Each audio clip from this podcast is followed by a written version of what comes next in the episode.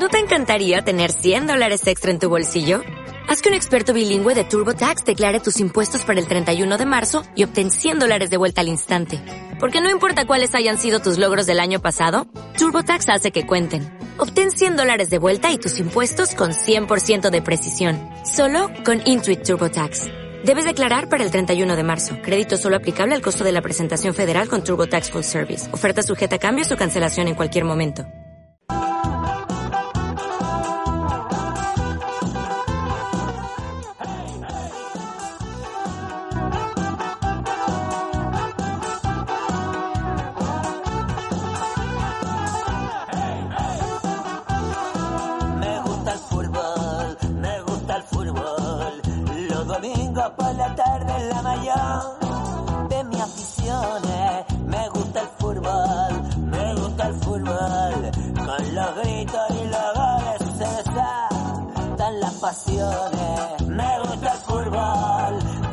Hola, hola, hola, muy buenas tardes, muy buenas noches. Eh, ya depende, ya sabes, si has cenado o no has cenado. Eh, y bienvenidos a la radio, bienvenidos a la agrupación deportiva Henares en antena.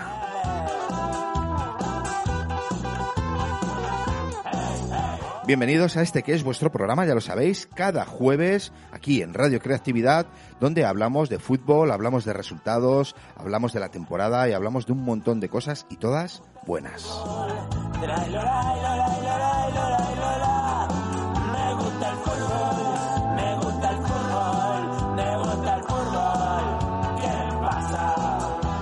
Y hoy eh, en este programa, pues siguiendo eh, la estela de otros entrenadores que nos han estado visitando en las últimas eh, semanas, pues bajamos de categoría y tenemos a los entrenadores de nuestros chicos del cadete A y del cadete B.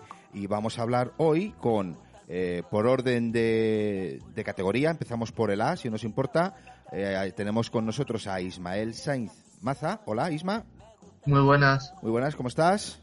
muy bien. Muy bien. Ay, cómo me alegra Sí. oír eso. Muy bien. Bien, bien, bien. Y tenemos también al entrenador del cadete B, que no es otro que eh, Tony Sánchez. Hola, Tony. Hola, ¿qué tal? Buenas tardes. Buenas tardes, buenas tardes. ¿Tú también estás bien? Bueno, si no entramos en detalles, también estoy muy bien, sí. O sea, quitando lo malo, todo bueno, ¿no? Quitando todo lo malo que tenemos, todo bien, sí.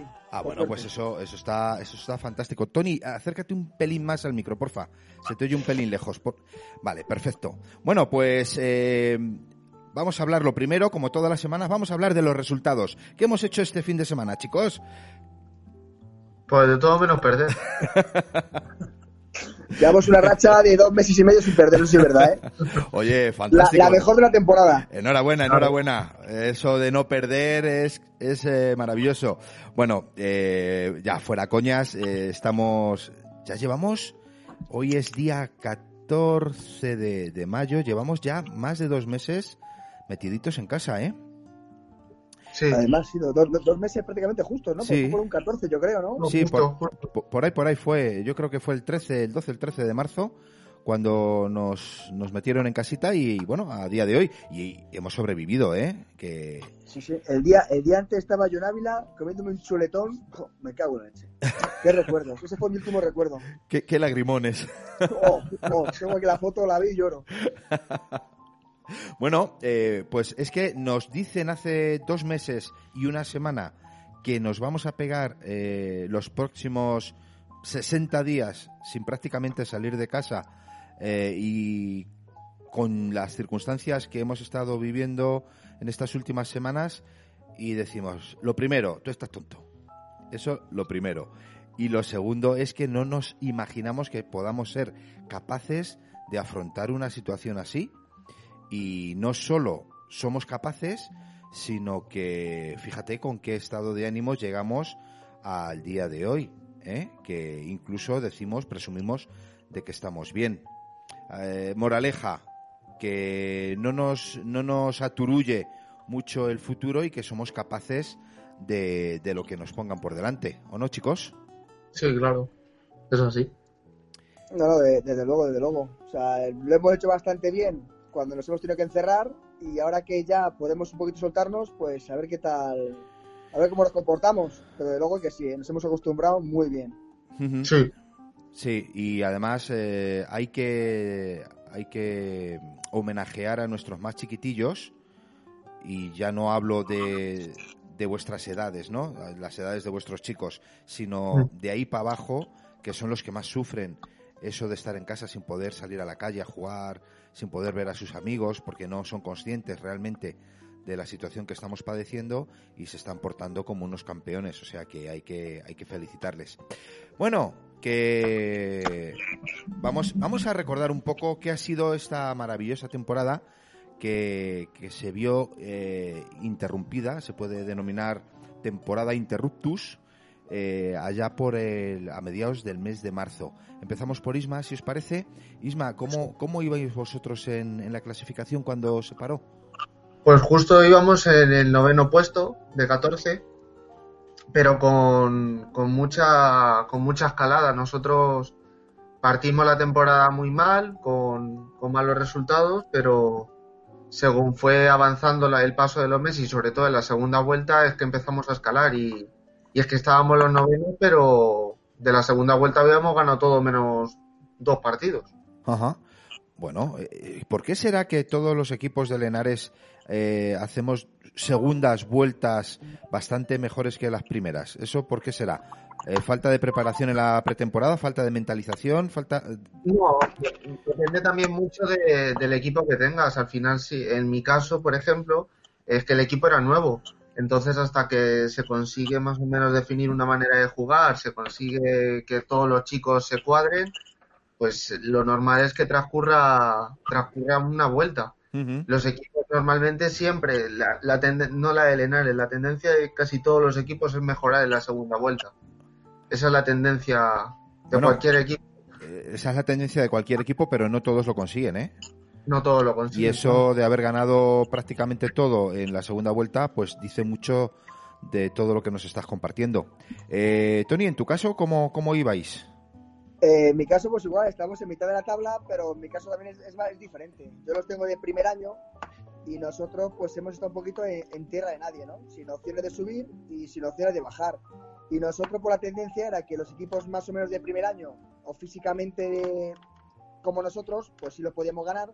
Y los que eran un año más grande, que se notaba bastante el tamaño, pues nos costaba mucho ganar. Nosotros digamos que, bueno, la segunda vuelta la- la empezamos igual que la primera ni la empeoramos ni la mejoramos. Lo que sí es verdad que los chavales, desde el primer día hasta el último, pues si tenía 23 futbolistas, los 23 no me han faltado ni un día.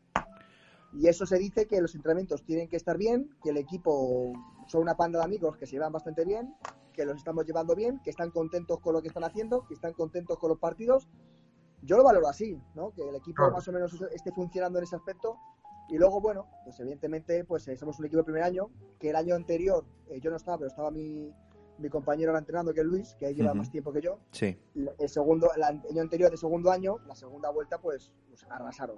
Y este año, pues se nota mucho la diferencia de, de que ellos tenían una tendencia muy física y este año nos ha tocado jugar más al fútbol que esa tendencia física que este año no, no nos vale. Claro, eh, eso es lo bonito de, todas estas categorías, ¿no? Que año, año tras año el, factor físico es, eh, es, eh, es determinante en muchísimos partidos. Y contra el factor físico, pues lo que tienes que hacer es recurrir a la velocidad y al ingenio y a la imaginación y inventarte, inventarte jugadas y formas de, de, de jugar para que si los otros son más grandes, que a esas edades hay muchísima diferencia corporal, pues eh, minimizar esos, esos efectos. Hombre, Sí. si te sacan tres corner y te sacan cabeza y media, pues Es complicado. eh, es complicado, ¿no? Pero, pero luego en el toque, en el salir con el balón jugado, ahí sí que, sí que, a mí esas edades que vosotros estáis manejando, creo que son de las que más me gustan, porque empiezan a, a tener claro el concepto de fútbol, de juego en equipo, ¿no? Eh, cuando son más pequeños, pues quizás son un pelín más individualistas, por, por falta de esa visión periférica de juego, eh, pero a esas edades ya eh, se ven jugadas preciosas, que son dignas de un primera división. Y si, Sí. y si, Al lo- fin- si los contrarios no son muy cañeros y te dejan tocar la, la pelota, se ven, se ven verdaderas obras de arte. ¿Cómo lo veis vosotros? Sí, al final eh, son edades donde los niños, lo- los jugadores ya comprenden ciertos, ciertos sistemas, ciertas tácticas y al final eso te da mucha libertad a la hora de trabajar. Yo, por ejemplo, en el caso de mi cadete, se tuvo que cambiar la manera, la manera de plantear los partidos. En nuestro caso, de in- empezamos con la idea un poco de intentar, intentar jugar un poco más al balón, intentar ser un equipo más que toque. Nos vio que no nos dio el resultado que, que queríamos para salvar la categoría y tuvimos que cambiar la manera de jugar y pasar a una manera mucho más defensiva. Y, y nos funcionó al final, porque los, los chicos, ya te digo, son, son chicos de, de 15 y 16 años y comprenden muy bien ciertas tácticas.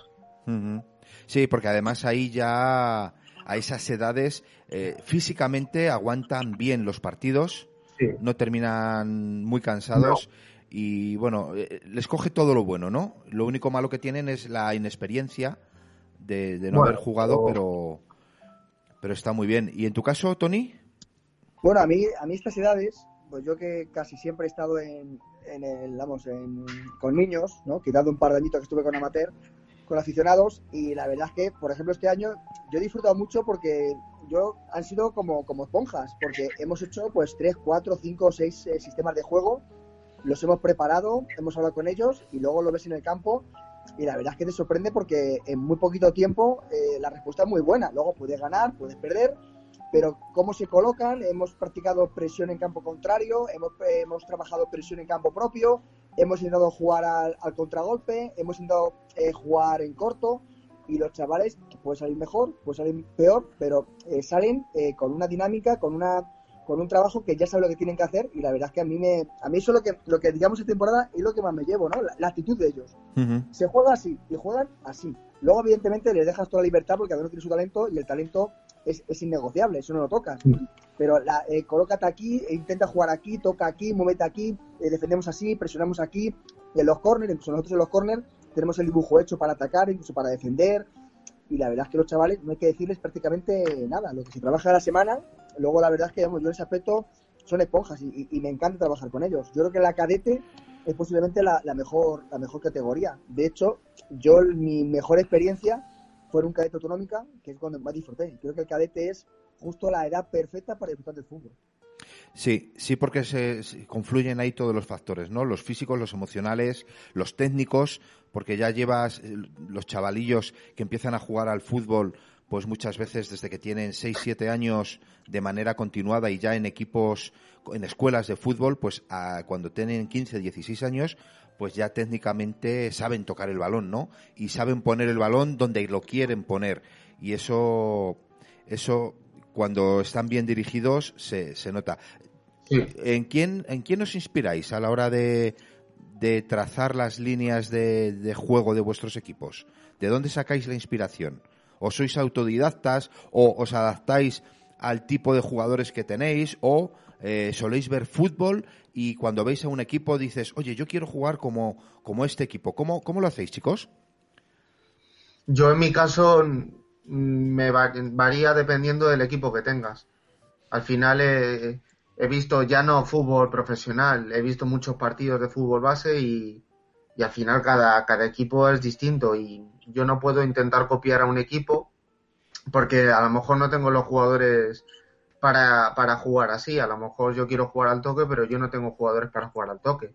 O quiero jugar más a defender, pero tengo jugadores para jugar un poco más atractivo.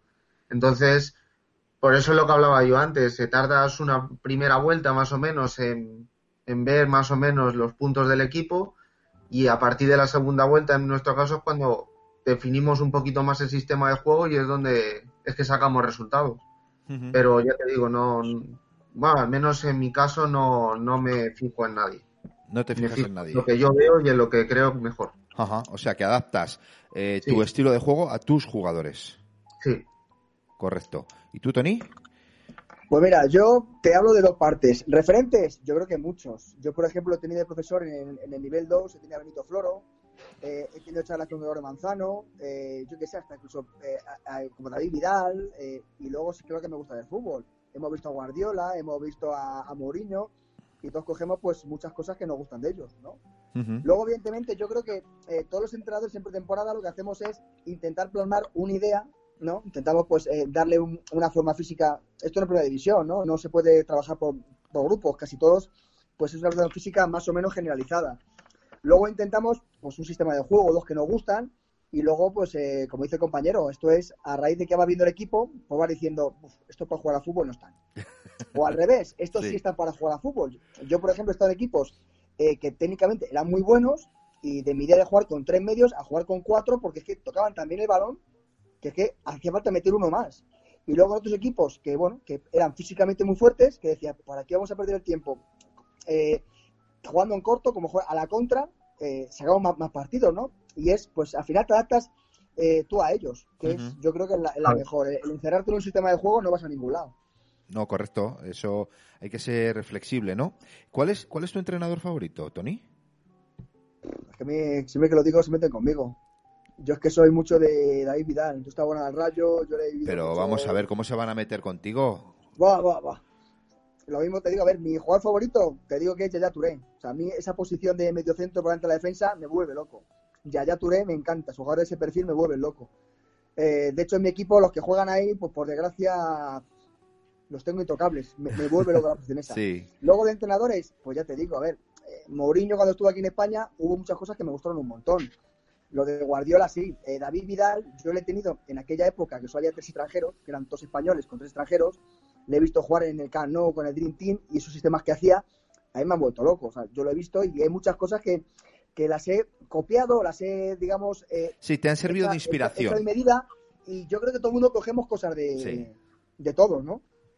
A mí, a mí uno de los que me pareció que hizo magia y que se ha diluido fue el señor Floro, que cogió a- al Albacete, fue, ¿no? Sí, Albacete, Albacete. Sí, al Albacete, que lo subió a Yo creo primera. que el gol ese, el gol ese estrategia de córner del Salazar era cosa suya, ¿no? Me parece. Sí, sí, sí. Creo que Sí, eso, eso se cuenta en las, en las malas lenguas, ¿no? Eh, pero Benito Floro, y no sé por qué no cuajó, y no sé de hecho ni dónde anda, pero era un pedazo de entrenador y como qué visión de juego tenía. Y yo creo que Guardiola, fíjate lo que te digo, eh, se vio reflejado en este hombre, en Benito Floro.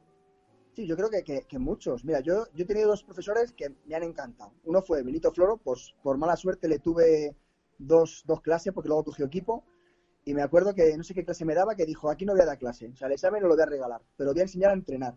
Y nos pegó dos clases sobre el fuera de juego, los posicionamientos, y se te caía la baba. O sea, dices, yo no sé, yo no sé entrenar a esto. O sea, le escuchabas, y luego el segundo de, de Gregorio Manzano, no sé cómo se llamaba, ese, ese, marav- ese con el fuera de juego era maravilloso. O sea, eh, yo llevo entrenando 20 años por lo menos, de los 15, yo tengo 41. Y, y ves esto y dices, madre mía. Pues luego obviamente, ves otras cosas que dices, madre mía, qué desastre. Ves otras cosas que dices, qué desastre. Pero luego hay algunos que realmente uf, aprendes un montón con, con, con una hora de charla. ¿eh? Sí, sí, sí, sí, sí. ¿Y en tu caso, Isma? ¿Quién es tu En mi referente? caso, pues al final no tengo ningún entrenador que me haya marcado en el sentido de que me haya fijado mucho en su sistema de juego, pero, pero por lo que es lo que te digo antes. Eh, lo que decía, Mourinho, por ejemplo, cuando estuvo en el Madrid, pues las contras le funcionaron muy bien. Guardiola introdujo aquí el toque. Eh, luego, por ejemplo, hay entrenadores, por ejemplo, el del Getafe ahora, que no sé si se llama Burdalás, que está, que ha levantado el Getafe muy bien. Setién cuando estaba en el Betis también hizo, hizo muchas maravillas para ser equipos, quiero decir, un poquito con menos presupuesto. En el Atleti el Simeone levanta un equipo que no era a priori invencible y lo hace casi invencible. Entonces, al final, no es que me fije en uno en particular, sino que tengo una, me fijo mucho en todos. Oye, habéis mencionado los dos al señor Mourinho. Eh, ¿Mourinho es un buen entrenador? Mourinho me copió los corners, ¿no te lo he dicho nunca? ¿Eh? Vino un día, yo estaba entrando en el Canillas y se puso al lado y me copió los corners. En un par, luego al siguiente por la tarde en el Bernabéu lo usó, mi sistema de ofensivo, ¿eh? que lo sepáis. Sí, Eh, nunca, lo, nunca lo va a reconocer, nunca lo va a reconocer. No, pero es verdad, mira, Mourinho, encima que vino con la etapa buenísima de Guardiola, Sí. eh, a mí me encantaba cómo se posicionaba y es lo que decía él, podemos estar cinco días jugando que no metes un gol. Y es que era verdad, ¿eh? O sea, y el Madrid andaba, se colocaba y, y era, una, era una maravilla. Y luego la dice el compañero, las contras, las contras era brutal. O sea, y tuvo la mala suerte de que se encontró al, al mejor Barcelona de la historia. Sí. Y aún así, los planteamientos de Mourinho a mí me parecían espectaculares, espectaculares. Mourinho no fue un mal entrenador, lo que pasa, la manera de, de dirigir es lo que le marcó. Al final, la manera de ser que tuvo, le, le- se cargó el vestuario. Al final es el que dinamita el vestuario. Pero él, él aquí en, en el Madrid hizo muy buenos, muy buenos sistemas y, muy, y es lo que dice Tony, que en el, que en la- con el mejor Barcelona que había, quien le, le planta cara, Eh, bueno, eh, le planta cara, le planta el muro. le planta el muro. Eh, pero, a ver, ya cuestión personal, ¿eh? Somos tres amigos hablando de, de fútbol. ¿Pensáis que un equipo con el nivel de jugadores que tiene el Real Madrid eh, puede tener un entrenador que juega a cerrarse y salir a la contra? Eso lo puede hacer un Atleti, eso lo puede hacer otro equipo, no sé, que tenga menos recursos, pero un, Real Madrid con los jugadores que tiene para tocar eh, la pelota, no sé. ¿Cómo lo veis? Pues, pero, a ver, es lo que digo antes. Por ejemplo, el Barcelona de Guardiola se demuestra al final que con el tiempo, eh, cerrándose, es cuando más daño le hacían. Cerrándose, cerrando mucho los espacios, haciendo muy pequeño el campo, y no es que le hicieran Madrid, que lo hacían los pequeños. ¿Por qué al Madrid, con el potencial que tiene, le sale bien? Porque bueno, porque son categorías donde no prima jugar bonito, al final prima ganar. Al final todo el mundo quiere que juegue bonito, pero cuando viene la Champions es lo que quiere la gente, quiere, quiere los títulos. Tony, ¿cómo lo ves? Pues yo creo que Mourinho el primer partido contra el Barcelona quiso jugar de tú a tú y creo que se llevó 5-0 en el Camp Nou. Sí. Y dijo, esta es la primera y la última.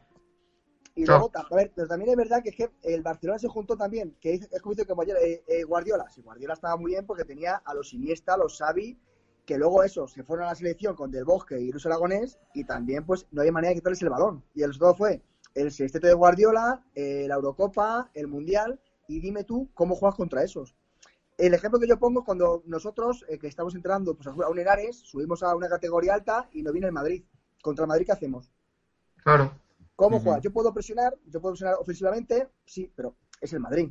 Me puedo quedar atrás, pero lo hagas como lo hagas, es bastante posible que te, que te vuelvas loco. Sí. Por la, la diferencia que hay. Y en primera división, desde que yo pienso de que eh, ya entra cualquier extranjero, el nivel ha bajado muchísimo. Hay muy buenos, pero luego hay jugadores que dejan bastante que desear. Y hay equipos que son bastante justitos. Y el Madrid, de luego, puede jugar de tutú, estamos seguros. Ujú. Pero, Sí. eh, pero Mourinho es más de ese perfil y yo creo que si Mourinho le gusta jugar ese perfil, a mí me encantó y ganó muchos partidos. Eh, que no sé si ganó la Copa, no sé si ganar la Liga también, no sé si la Liga.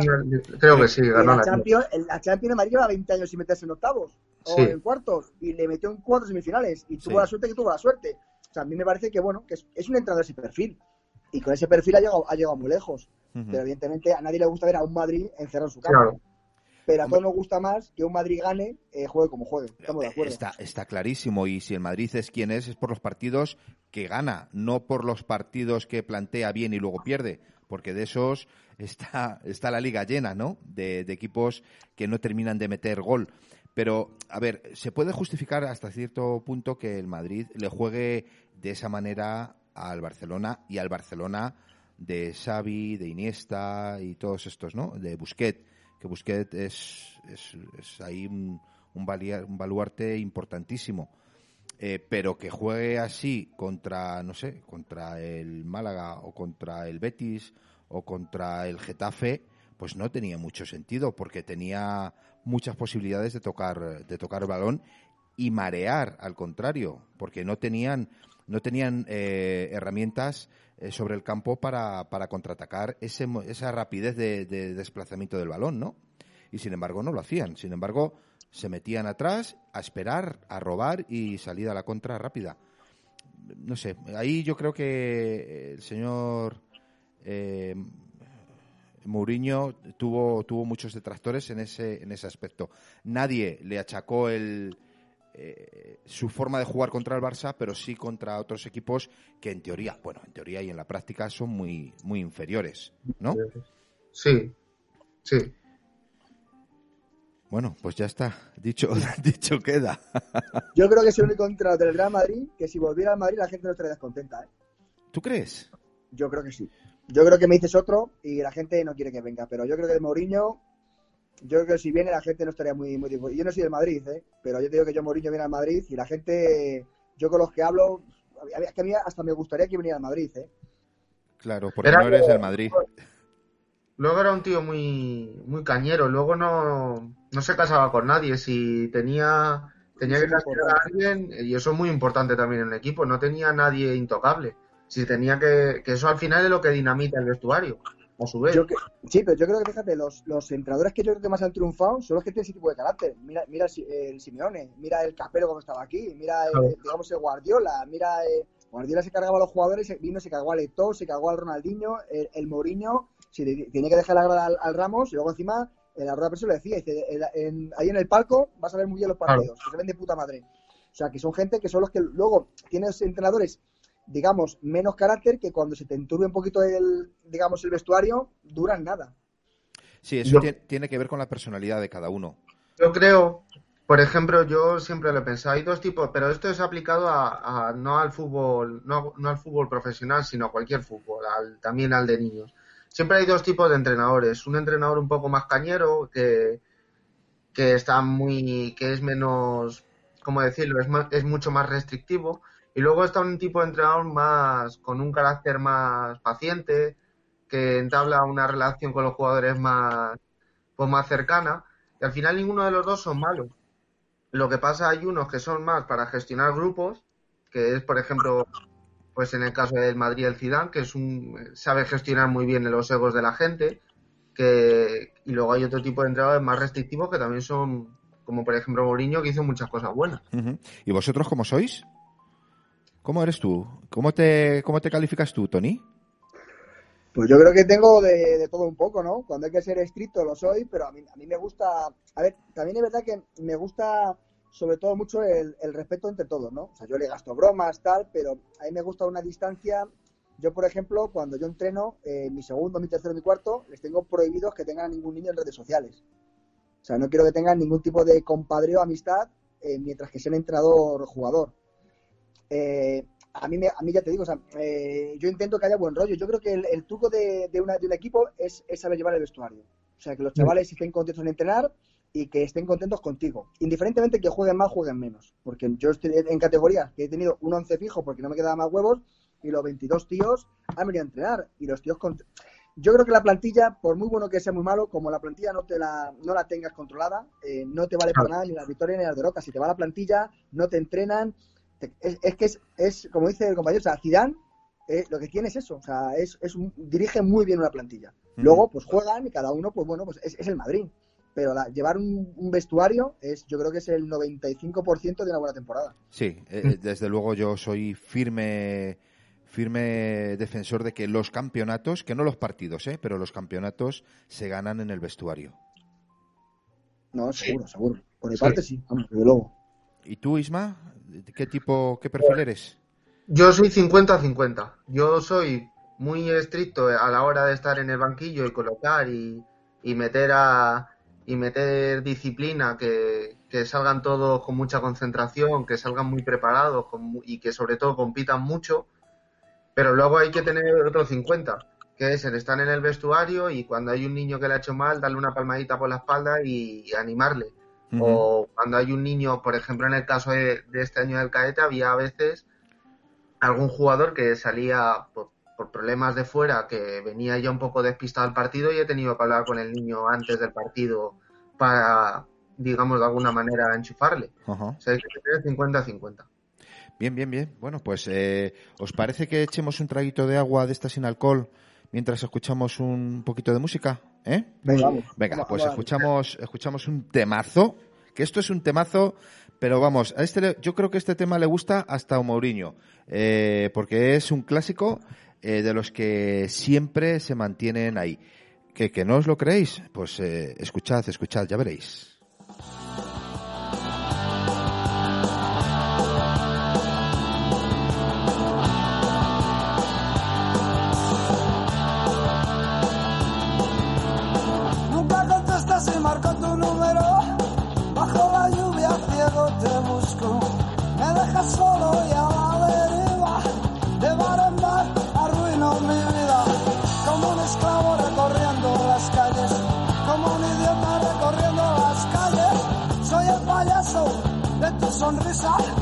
Esa sombra que siempre pisas.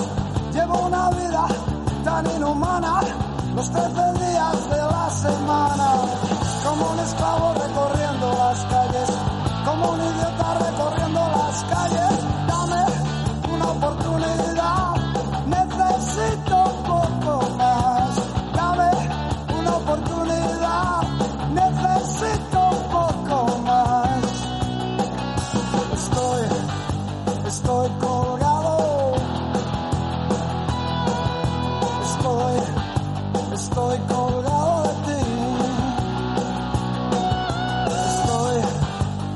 estoy colgado. Colgado de ti, colgado de ti, colgado de ti, colgado de ti. La noche acaba y no amanece y como un sueño te desvaneces. Siento que nadie me necesita y me suicido como todos los días, como un mendigo recorriendo las calles,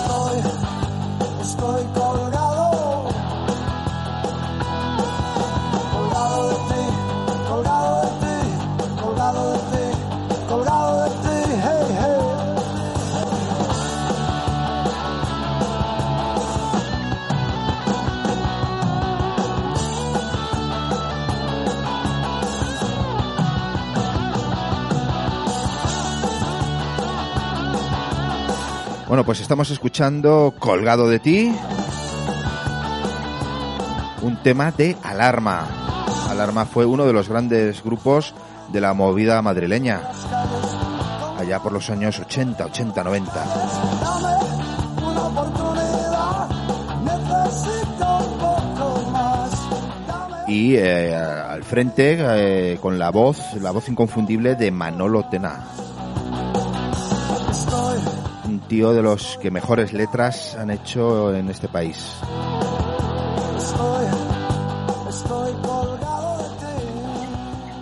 Bueno, estoy colgado con vosotros, chicos. Eh, seguimos aquí en la agrupación deportiva Henares en casa, porque estamos en casa, claro que sí.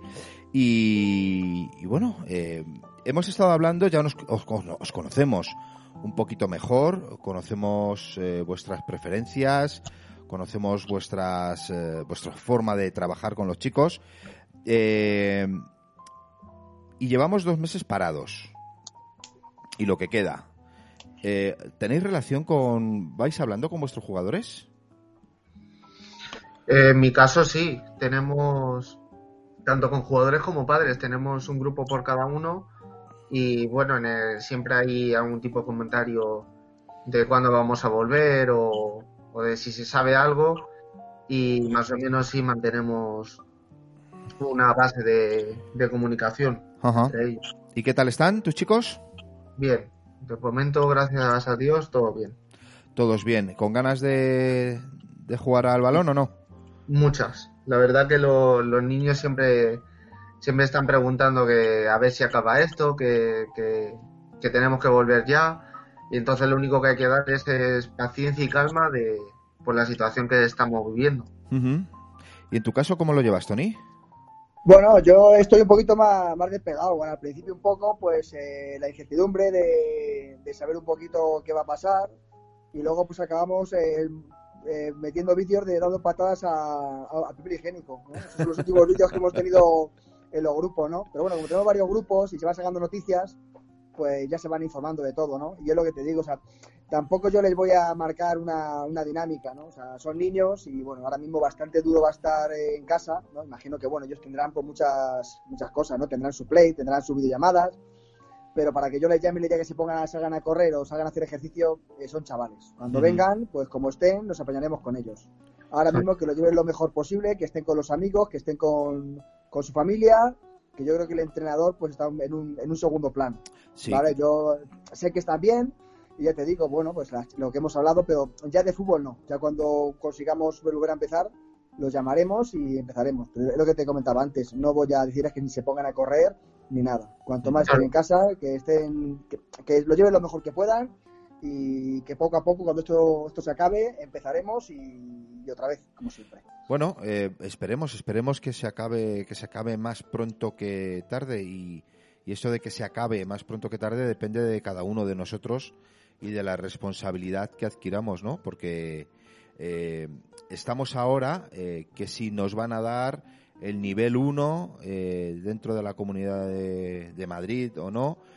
Eh, ¿cómo, ¿Cómo pensáis que, se lleva todo esto? ¿Pensáis que estamos para que nos dejen salir a, la calle y que nos dejen estar en grupo y que nos dejen ir a ver a familia y que nos dejen que nos dejen un poquito más libres? ¿Qué opináis?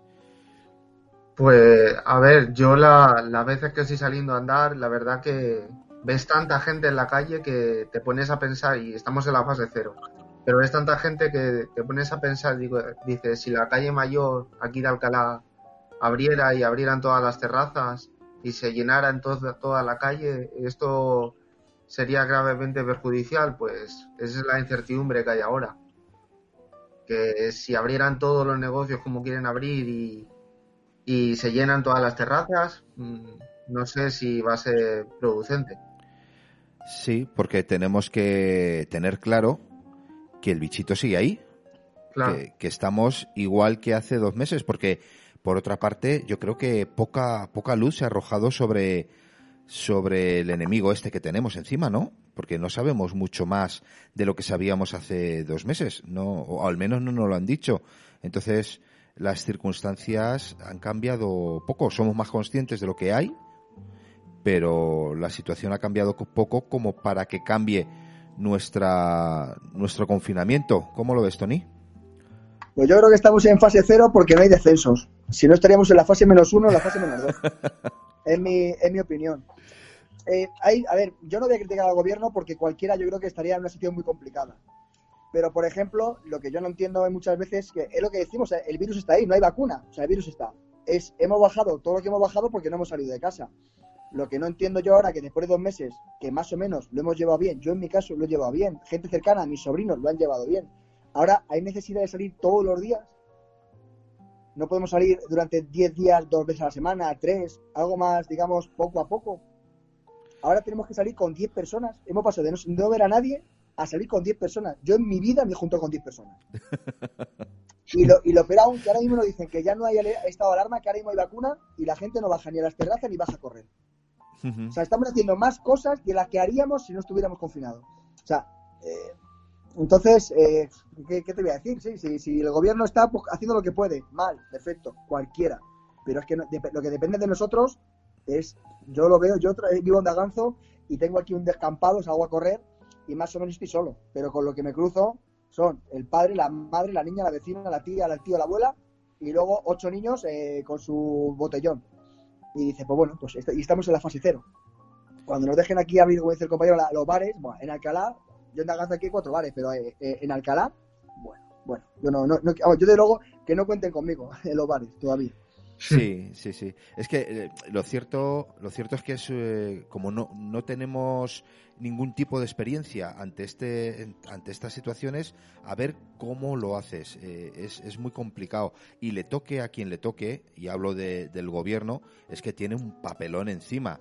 Y, y bueno, se equivocarán porque se tienen que equivocar, harán cosas bien porque tendrán que acertar también, pero desde luego yo creo que no podemos, no podemos, eh, eh, no podemos eh, evitar eh, pensar en la parte que nos toca, ¿no? En la responsabilidad que tenemos cada uno, que, que parece que es que somos que no pensamos, vamos, no quiero, no quiero decir ninguna palabra malsonante, pero lo que bien dice Tony, es que parece increíble que de repente que estamos, si seguimos igual que al principio en cuanto a la situación y que porque nos dejen salir a hacer deporte, deporte unas horas al día y además en solitario, que no hay que juntarse con nadie y si vas con alguien manteniendo la distancia de seguridad, que se vean las cosas que se ven y luego, sin embargo, salimos a aplaudir a los sanitarios.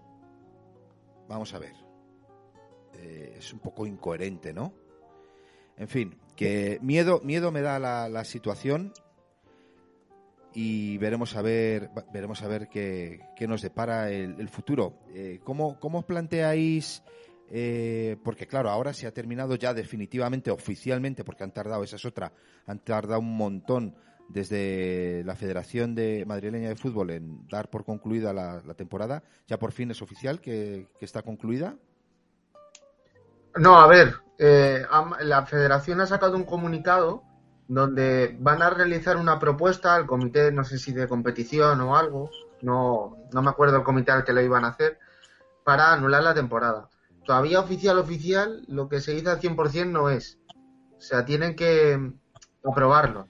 Que va a ser oficial, porque al final el comité, en el momento que reciba la hoja, va, va a aprobarla. Pero, Pero, todavía, pero- incluso a estas alturas, no es.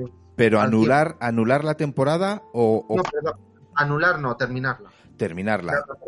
terminarla con eh, la clasificación que eh, esté a final, al final de la última jornada disputada, entiendo. Sí, a ver, han sacado que va a ter- van a- se van a terminar las ligas, eh, eh, como has dicho, en la última jornada que se ha jugado y en el caso de que no va a haber descensos, no se desciende en ninguna categoría y sí va a haber ascensos.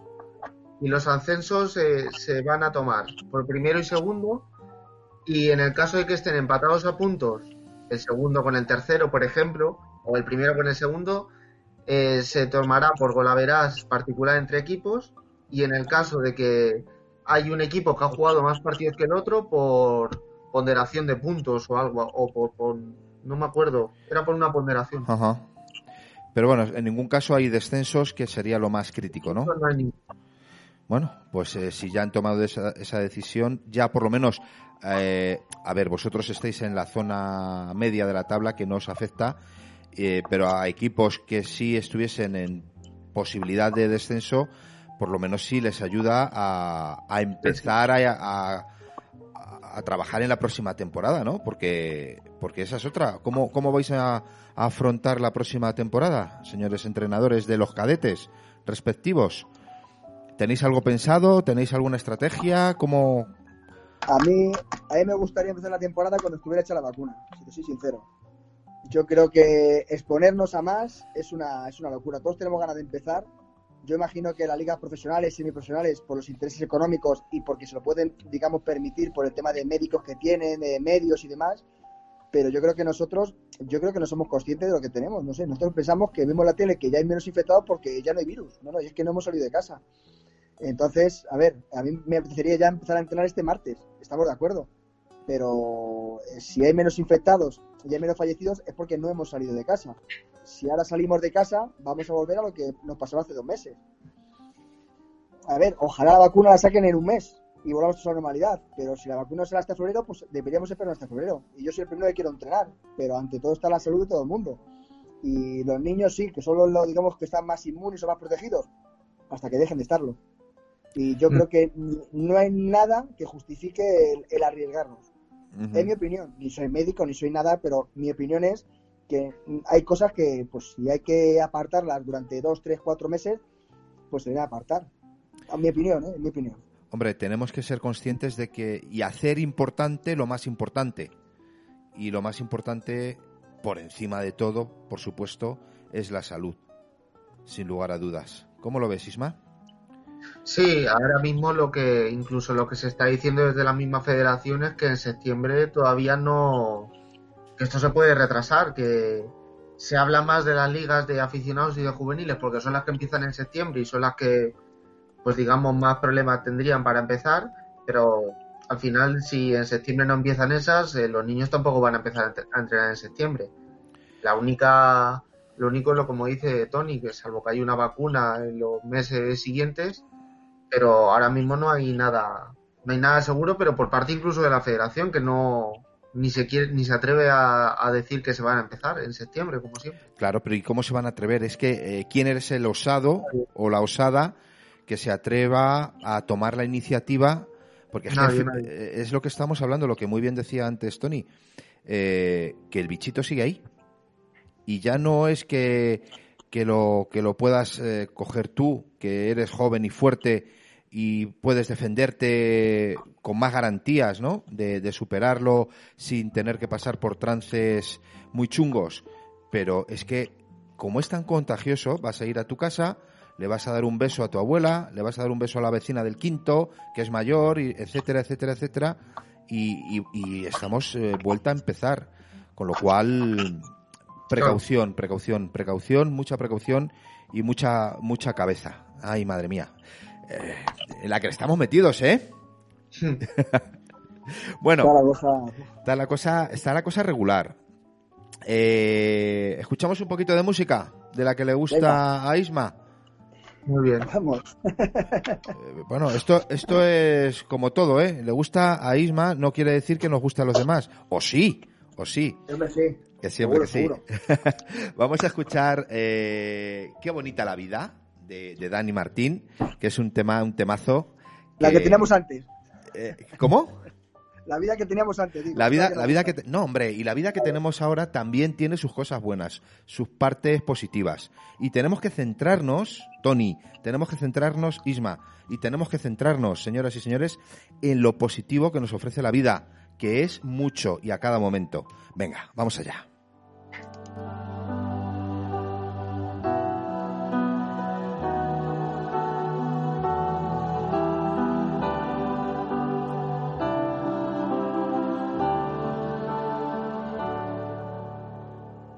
Qué bonita la vida, que da todo de golpe y luego te lo quita. Te hace sentir culpable, a veces cuenta contigo, a veces ni te mira. Qué bonita la vida. Qué bonita la vida, cuando baila su baile, que se vuelve maldito. Cuando cambia de planes, ahora juega contigo, tras tantas comparte. Qué bonita la vida. Tan bonita es que a veces se despista. Y yo me dejo ser. Tan bonita es.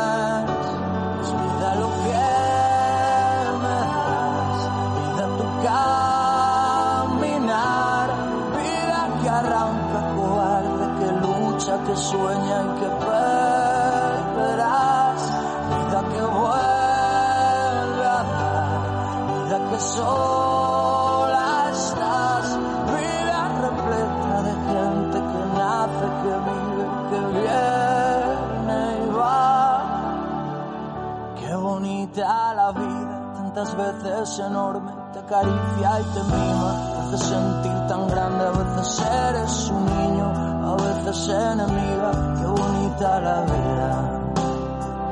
Qué bonita la vida, qué regalo tan grande que luego te lo quita, te hace no ser de nadie, a veces un sinsentido, otras tantas gigantes,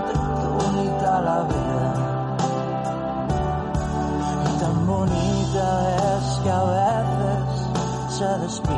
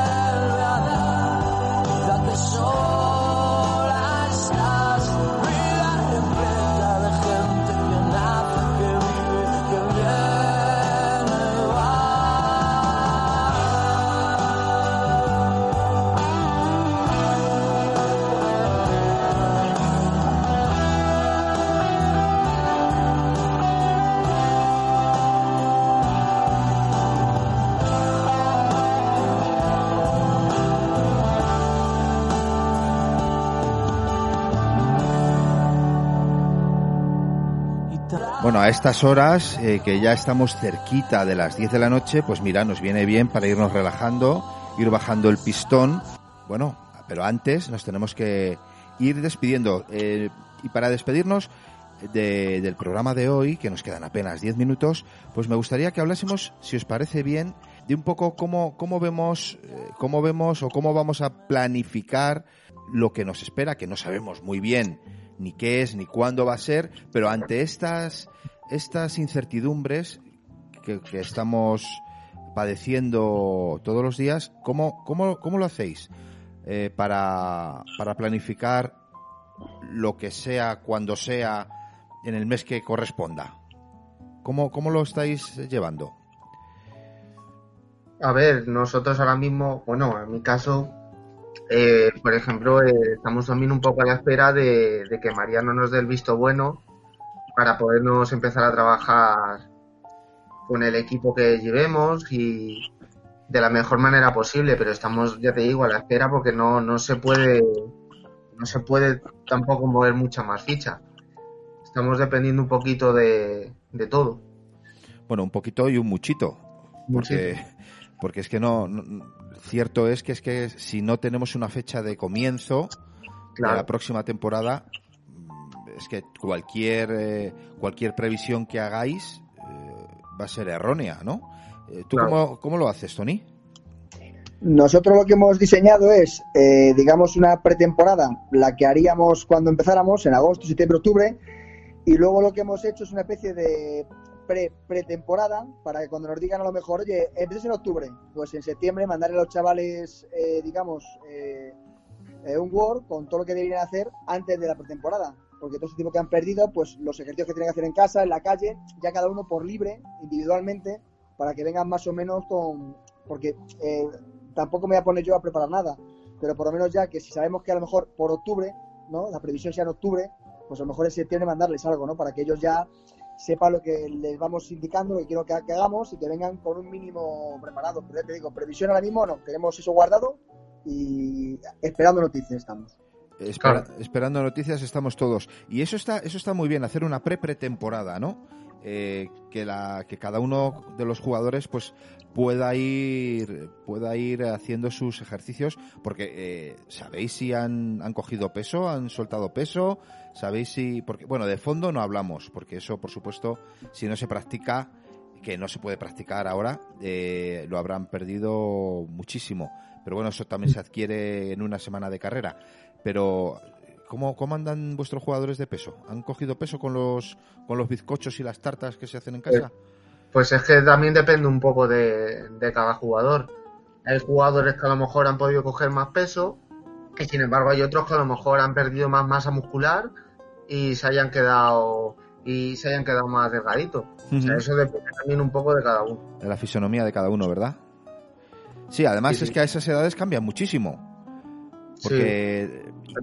Y lo, lo bueno es que también a esas edades, si ha cogido 3 o 4 kilos, que puede ser, también los pierden rápido, ¿no? Porque el metabolismo va, Claro, va, eh, va rápido. Por ejemplo, lo hablaba, lo hablaba el otro día con mi, con mi compañero, con David, que, que tiene a su hijo en el cadete, y, y es que me lo decía, dice, joder, que si vieras la pierna de, de Adrián, dice, verías lo delgadito que se ha quedado la pierna. Y todo depende también un poco de la masa muscular que haya podido perder. Claro. Eh, bueno, y eh, anímicamente, anímicamente vais a trabajar algo el aspecto anímico con los jugadores, Tony. El tema anímico, eh, yo creo que es importante, sobre todo el entorno de ellos. ¿Vale? Nosotros el tema psicológico lo podemos aplicar, creo yo, en el tema del fútbol, los entrenamientos, pero ahora mismo estamos cada uno, ¿no? Nosotros ahora mismo estamos confiados en casa y ¿qué hacemos? Hacemos videollamadas pues a, a, a la novia que no la tenga en casa, a tu hermano, los sobrinos, los padres. Yo creo que el mejor estado anímico es eh, juntarse con el ordenador y echar una partida en red con los amiguetes, ¿no? Yo creo que ahora mismo se necesita eso, estar con la persona que uno quiere, que le apetece, ¿no? Yo creo que los jugadores eh, querrán estar con mucha gente menos conmigo. Me refiero para compartir muchas cosas. Me refiero que ahora mismo la cabeza tiene que ser con eh, mandarle un mensaje a la chica que me gusta, ponerme a jugar a la play con los colegas y yo pienso que eso es lo- el mejor estado anímico que un chaval eh, puede tener ahora mismo. Sí, eh, porque claro, imaginaros que, que llega el mes de julio y dicen, señores, eh, aquí está la vacuna, que fíjate que es que tomando, resulta, resulta, fíjate tú, que tomando dos aspirinas y tres cuartos, el bicho va y se muere, ¿no? Y que, y que ya podemos salir todos a la calle y que ya podemos, eh, pensando en, esta, en este supuesto, eh, resultaría inviable en el mes de julio y en agosto hacer nada, ¿no? Sería inviable tener aspirinas en la farmacia. Si pasara eso. vale, también. Tienes razón, Tony. Pero me refiero que eh, con, con las altas temperaturas y con todo esto Eh. tampoco sería posible el ponernos a, a hacer ejercicio a, a esas Es alturas. imposible. Es imposible porque la temperatura no te lo, no te lo permite. Oye, y, y- y tema de fichajes de altas, de bajas de vuestros equipos, ¿eso lo, lo tenéis contemplado o, o estáis quietos hasta ver qué pasa? ¿Sabéis si va a haber continuidad por parte de vuestros jugadores? ¿Sabéis si, si se van a... no sé. A ver, ahí, el- ahí surge otro problema. A lo mejor en cadetes, bueno, no, y en cadetes también. Al final ahí chocas con un problema que va a ser la incertidumbre que tengan muchos padres. No sabemos si muchos padres van a van a querer que sus hijos sigan o, o, están pensando, o es lo que decía Tony, hay cosas más importantes ahora mismo, tema de colegios, tema de pues de trabajos que tienen más incertidumbre ahora mismo que, que un niño se vaya a apuntar o no. Así que hay que tenerlo todo con mucha cautela, dar continuidad siempre de que todo sigue en funcionamiento, porque todo, a priori sigue. Lo que pasa no sabemos cuándo vamos a volver a empezar. Pero hay que tenerlo todo con mucha cautela. Eh, ¿Tú, en, en teoría, Tony, sigues con los mismos? En Eh, teoría. La previsión es que si seguimos la próxima temporada, evidentemente, yo con la plantilla que tengo no tendría ningún problema mantener la misma. O sea, te digo que no tendría ningún problema. No la hemos acabado, vamos a empezar otra y seguimos los mismos. Tema de fichajes que vengan, me da bastante igual. Me preocupa más que los que no ven, los que no vengan o no los quieran traer o tengan problemas. Eso es lo que me dice Compi, es lo más, digamos, eh, la incógnita. Pero yo la plantilla la tenía hecha, digamos, en la 23 y a mí no me importaría repetir con esos 23 la temporada que viene con los mismos. Vale, eh, a ver, tú que eres un tío chapalante y valiente, Tony, previsión, imagínate que empezamos en octubre, la misma plantilla, eh, pero un año de, este año que te ha servido de, de preparación de rodaje con tus chicos. Eh, ¿Qué pasa la temporada que viene?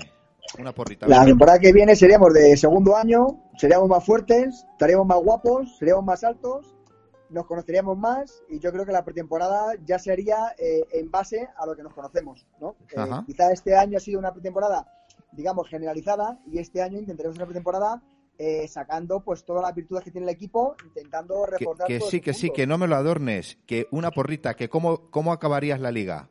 Ah, si empezamos ya la temporada que viene, Sí. eh, gano la liga.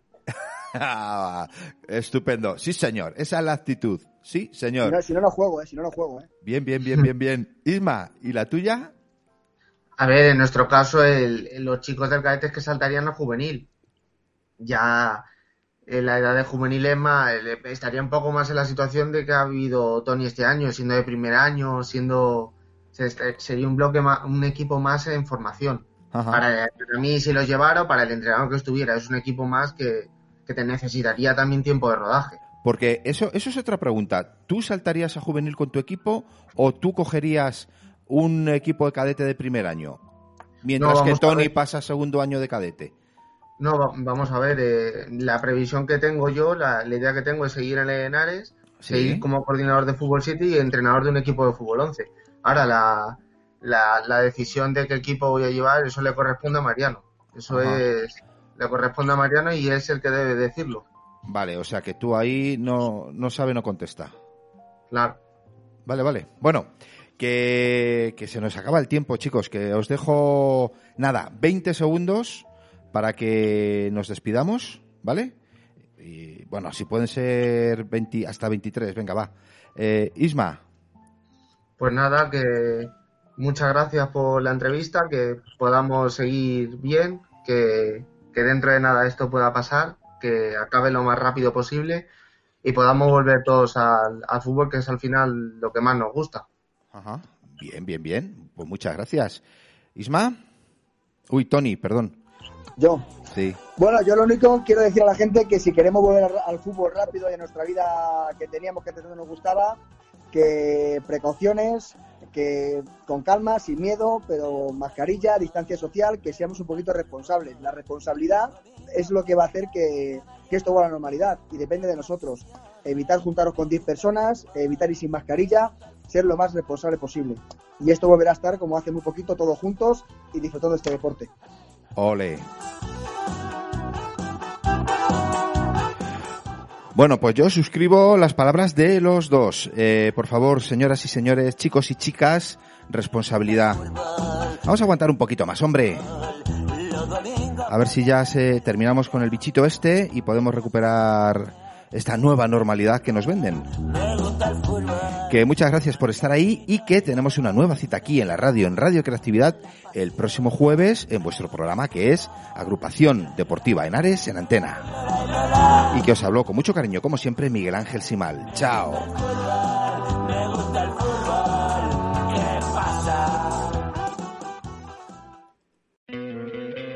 ¿No te encantaría tener 100 dólares extra en tu bolsillo? Haz que un experto bilingüe de TurboTax declare tus impuestos para el 31 de marzo y obtén 100 dólares de vuelta al instante. Porque no importa cuáles hayan sido tus logros del año pasado, TurboTax hace que cuenten. Obtén 100 dólares de vuelta y tus impuestos con 100% de precisión. Solo con Intuit TurboTax. Debes declarar para el 31 de marzo. Crédito solo aplicable al costo de la presentación federal con TurboTax Full Service. Oferta sujeta a cambios o cancelación en cualquier momento.